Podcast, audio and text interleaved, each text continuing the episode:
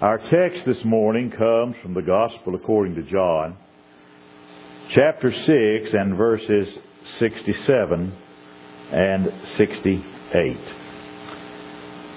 Then said Jesus unto the twelve, Will you also go away? And Simon Peter answered him and said, Lord, to whom shall we go? Thou hast the words of eternal life. This text that is our passage under consideration this morning has its setting during some very busy days in the life of Jesus.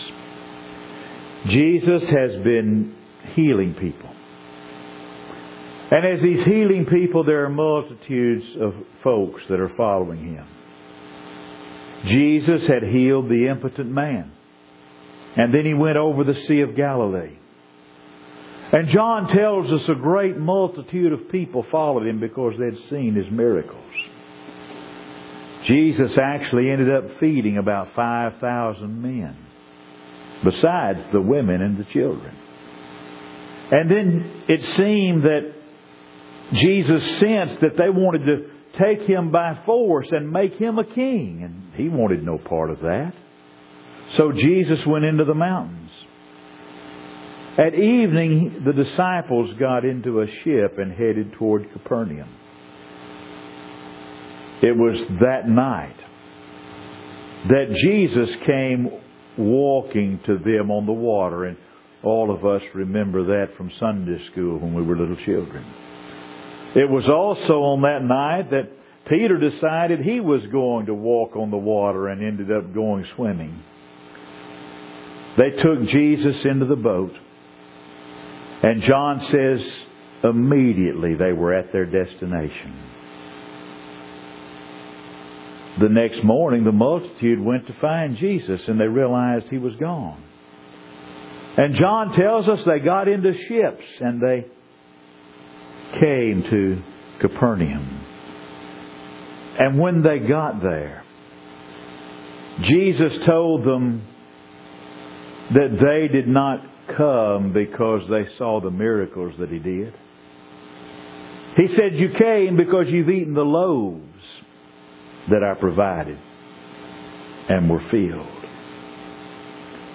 In a very frank manner this morning in a very straightforward manner this morning. I want to ask a very personal question. What is your relationship to Jesus Christ? Every one of us, of necessity, must have a relationship with Him. We must either be his friends or his foes. We must either be for him or against him.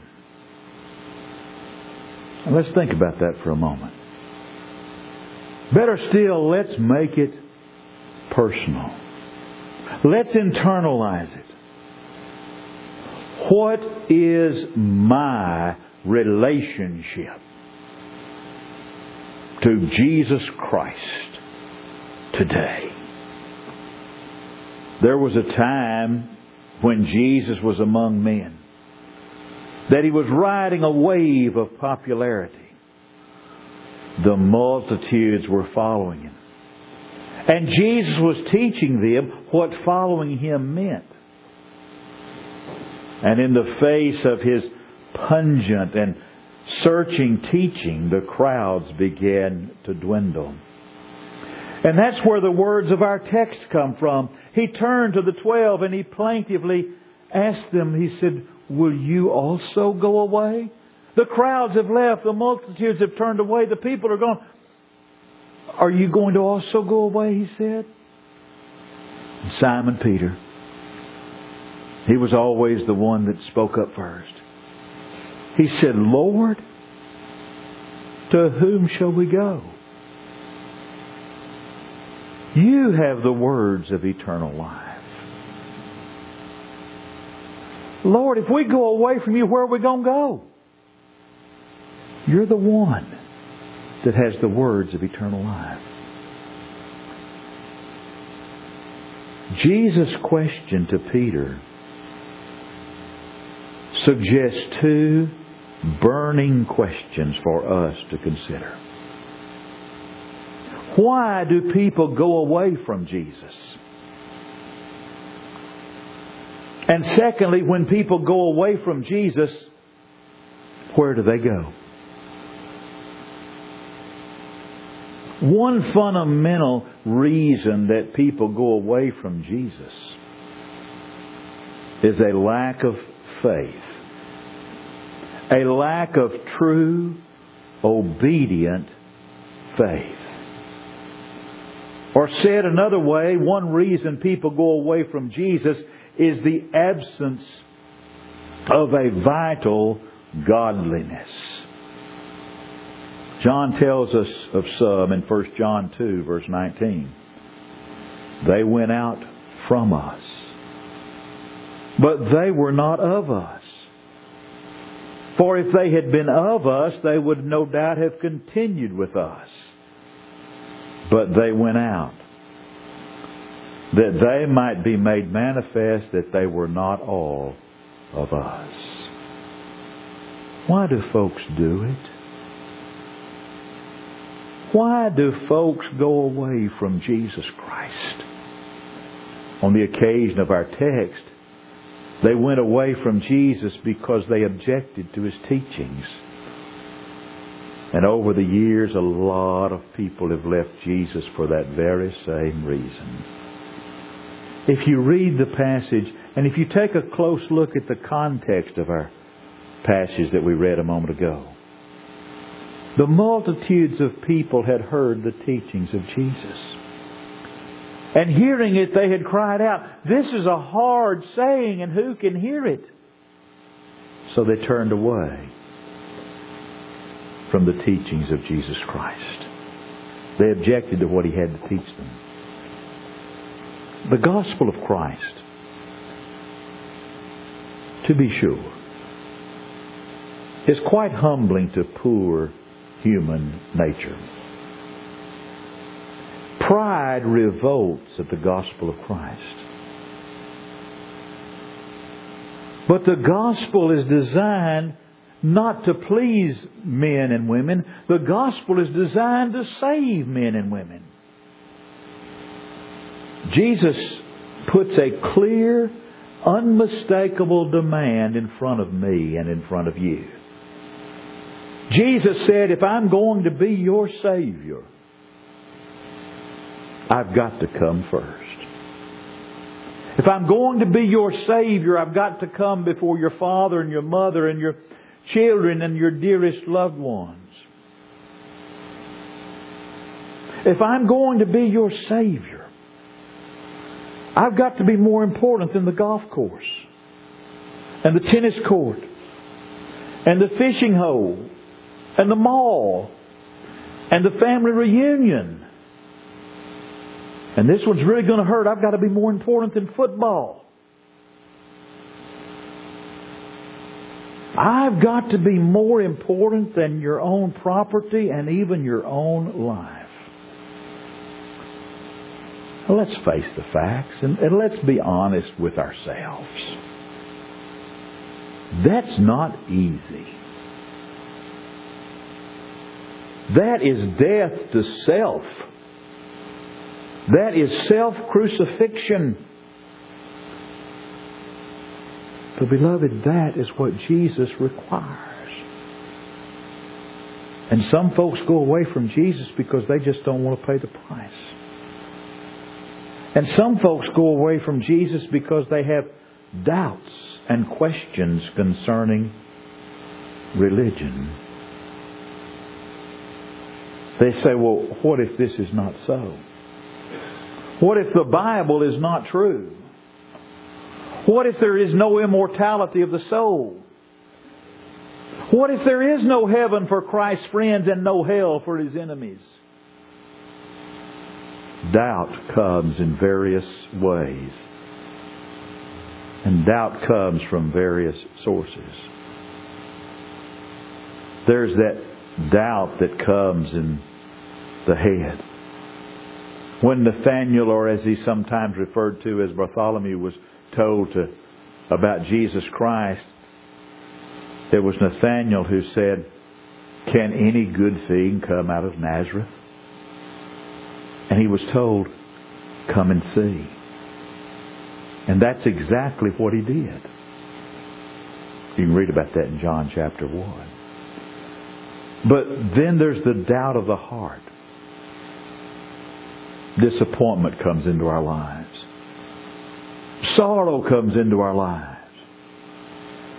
Things don't turn out exactly the way we had them planned. And disappointment and sorrow come and beats us into the dust and blinds us. There was a time when John the Baptist had such doubts.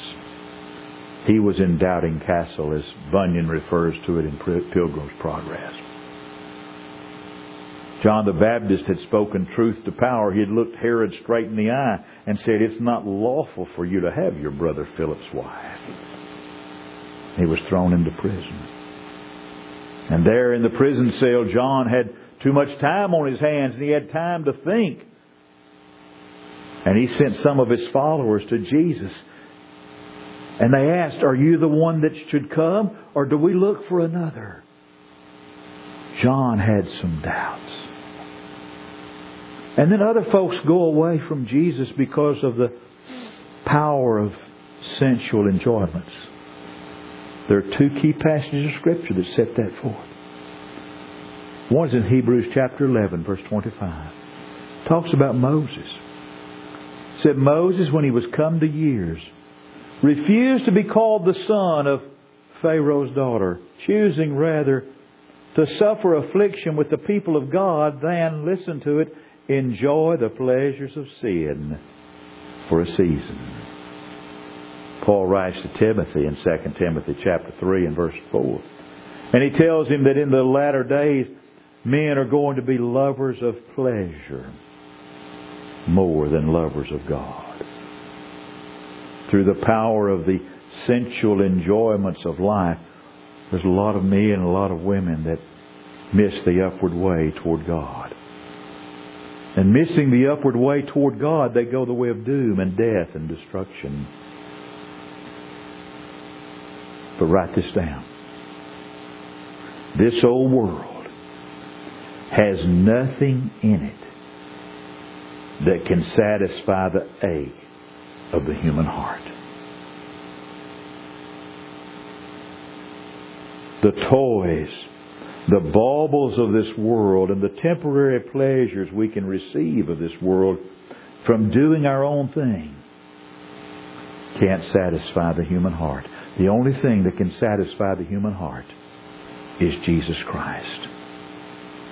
And then others go away from Christ not because of sensual pleasures, not because of unbelief, not because of not wanting to pay the price. They just go away from Jesus because of procrastination.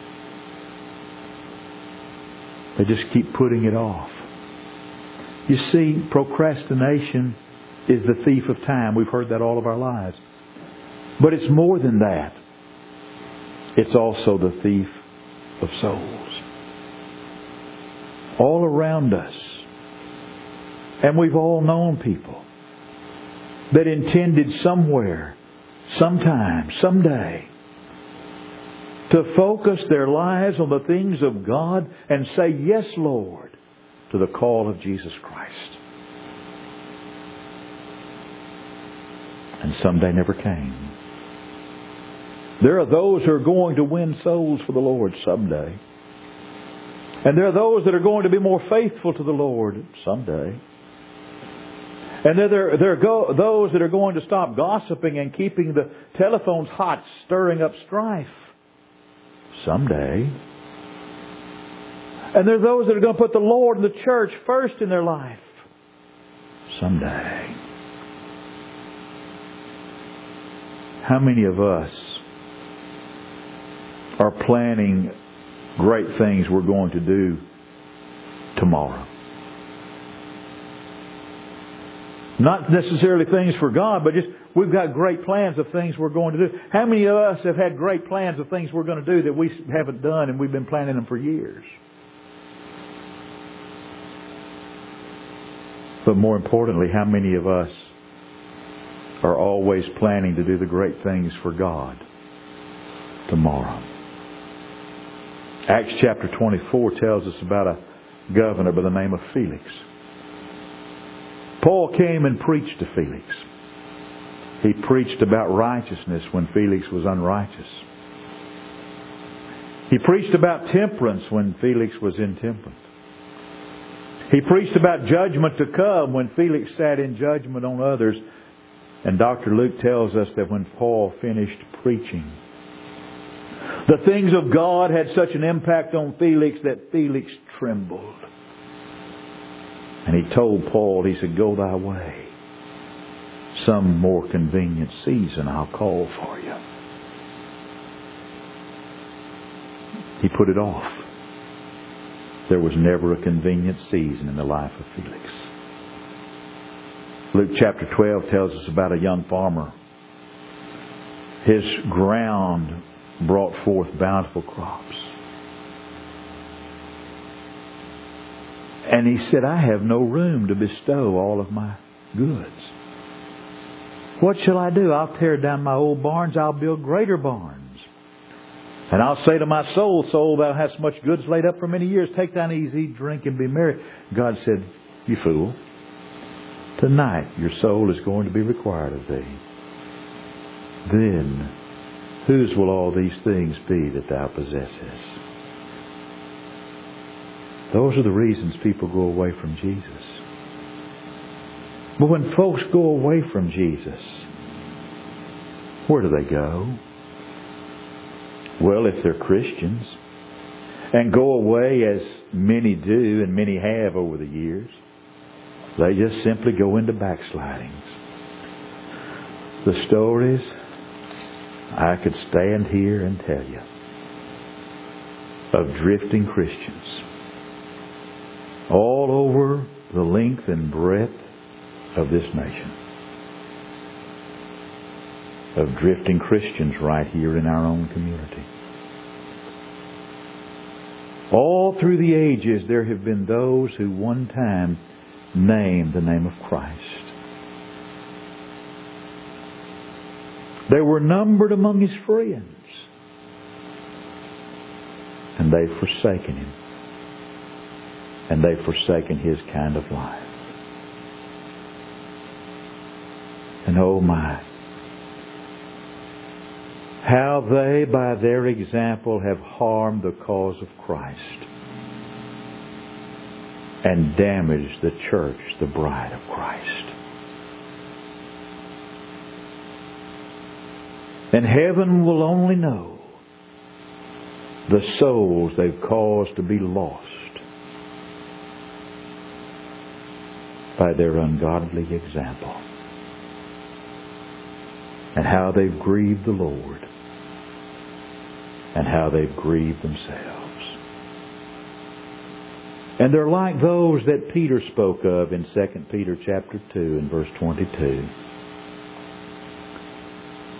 They're like a dog returning to his own vomit again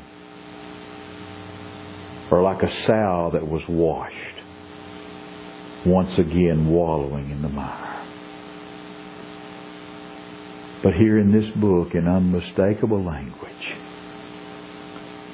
Jesus tells us that those who go away from Him are going to die in their sins. And in John 8 and verse 21, Jesus further says, If you die in your sins, where I am, you cannot come. Now, I'll be very honest with you. When I die, when the pale horse and his rider cross my threshold and I cross over the chilly Jordan, I want to go where Jesus is. Because I've read in this book about option two, and it's not very desirable. We give up so much when we go away from Jesus. Remember that young man that came running to Jesus? He was a ruler. He was a rich man. He fell at the feet of Jesus. He said, Good master, what must I do to inherit eternal life? Jesus said, Thou callest me good. There's none good but God. But if you'd enter into life, keep the commandments. Which, he said. Jesus enumerates them. He said, I've kept these from my youth up. Lord, what do I lack? Jesus said, if you want to be complete, go sell all that you have. Give the money to the poor and come and follow me. And the story ends, the young man went away sorrowfully because he had great possessions. Jesus doesn't tell us today that, oh, we've got to go sell everything, we've got to become paupers and give our money to the poor. What Jesus tells us is he's got to be more important to us than anything else in this world. Think about Judas, if you will. There were 12 men, Peter, Andrew, James, John, and so forth. 12 men that Judas, or that Jesus chose to be his closest associates. For three years they traveled with him up and down the dusty roads of Palestine.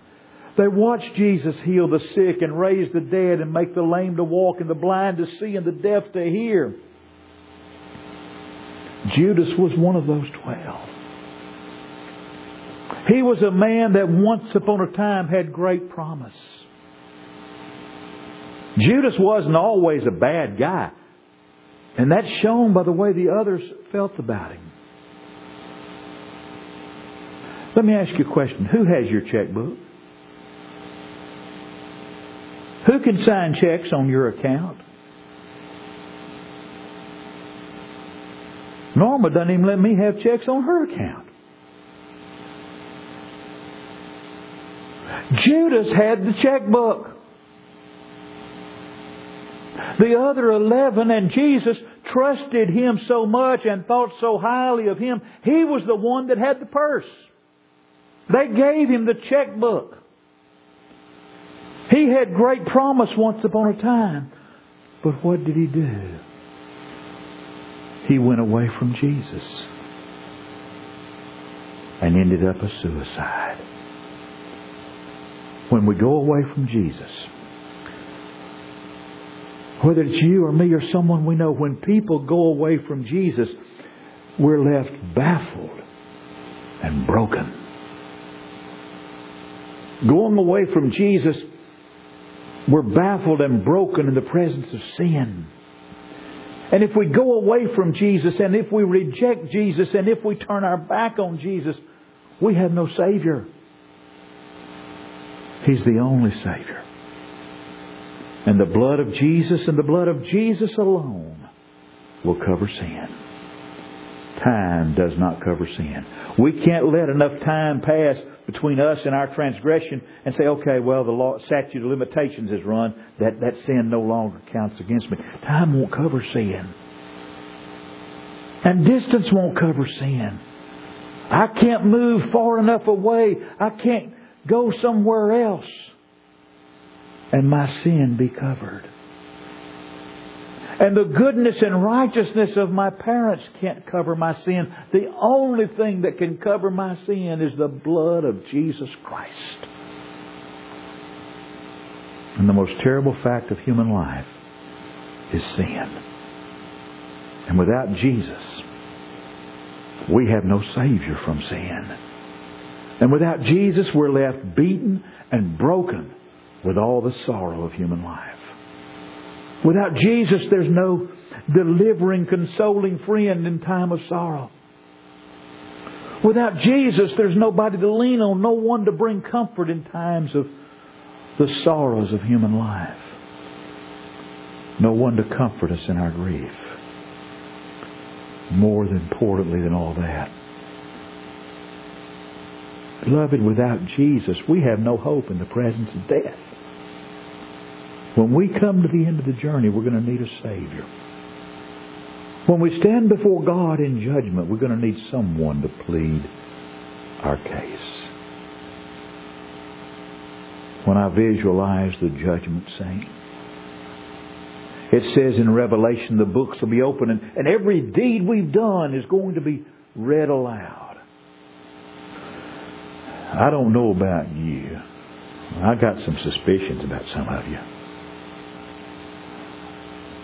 But when they start reading that book of my life, there's going to be some things in there I'm not real proud of. And I'm going to just be trying, if you if you picture a courtroom and God sitting up there as the judge and I'm sitting over there at the table with my defense and prosecutors over here and God's reading all the charges against me and I'm just trying to slink further and further under the table. And he gets through reading it all. Jesus is going to stand up and put his hand on my shoulder and he's going to say, Father, to everything you've just read, Tim pleads guilty. But he and I have an arrangement. A long time ago, he surrendered his life to me. He put me on in baptism, and Father, you need to take all those things you just read about him and put those on my account because I've taken those as my very own.